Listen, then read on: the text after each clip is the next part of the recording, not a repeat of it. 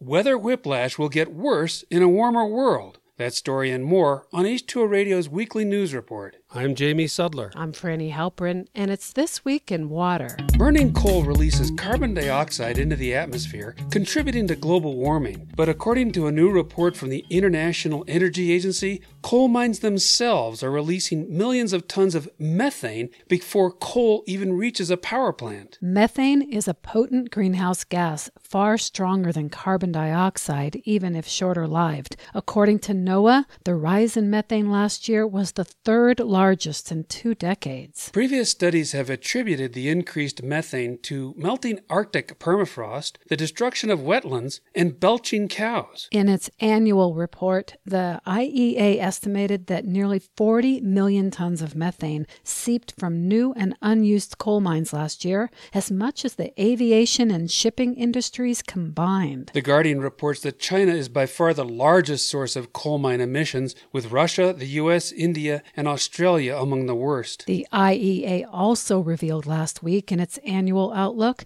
that carbon emissions from the energy industry reached a new record last year, despite a recent boom in renewables. Atmospheric blocking events are high pressure systems that stay in place for days or even weeks they can cause downpours, droughts, heat waves, and even cold spells. These stalled high pressure weather systems have already produced some of the 21st century's deadliest heat waves, such as those in France in 2003 and in Russia in 2010. A new study from Rice University shows that high pressure blocking events will increase in size by nearly 17% because of man made climate change. And the size is very important because the blocking events are more impactful when they're larger. For example, if the high pressure system increases in size, the result will be bigger heat waves that affect larger populations. And in related news, many Many people have noticed wild swings in weather from one extreme to the other. There's a term for this weather whiplash. Yale Environment 360 reports that the phenomenon is likely to increase as the world warms. Daniel Swain, a climate scientist at UCLA, said that there has been an assumption that the main effect of climate change is increased temperatures, decreased snowpack, and higher risk of wildfire. While those things are still true, he said, there's another dimension we'll have to deal with the increased risk of extreme flood and drought and rapid transitions between the two. The cause of weather whiplash may be disruptions in the polar vortex, which is a wall of wind that constantly circles the Arctic. Normally, it prevents warm air from penetrating the cold regions and cold air from moving south. When it's stable, the vortex produces the usual seasonal weather, but when it's not, it causes abnormal and extreme conditions. An example of weather whiplash is the flash drought that occurred across the southern U.S. in late September.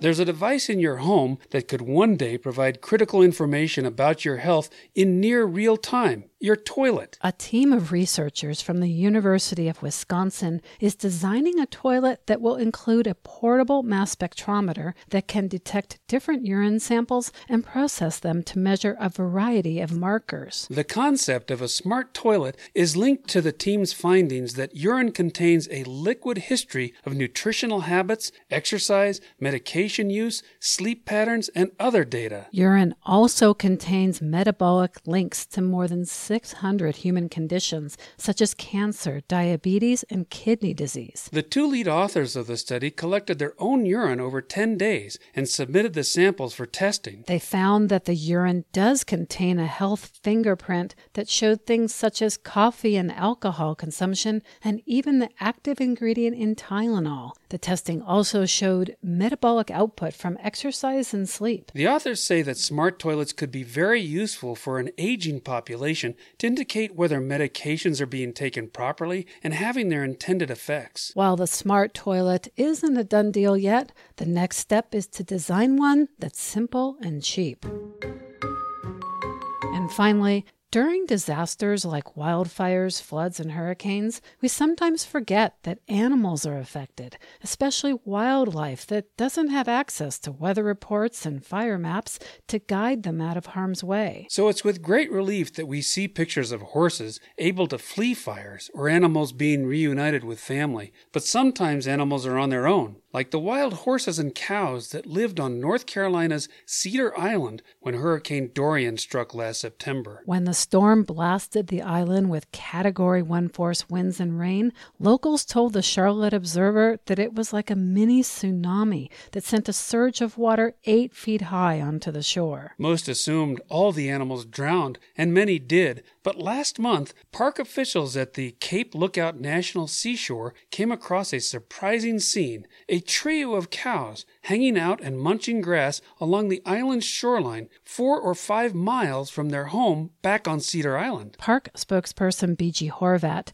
told McClatchy News Service that he thinks the cows swam the distance pushed along by storm surge. He said the animals were lucky to have not drifted out into the Atlantic, where they would have likely perished. Cows are good swimmers, and it's not uncommon to see them paddling through floodwaters after heavy rainfall, according to reference.com. Plans are underway to return the animals to Cedar Island, a return trip by ferry that should be a lot less harrowing. You can keep this newscast afloat by going to h2oradio.org, where your gift will be doubled dollar for dollar now until December 31st. This Week in Water is supported by the American Waterworks Association, whose North American Water Loss Conference will showcase innovative solutions December 3rd through 5th in Nashville. Get the details at awwa.org forward slash water loss.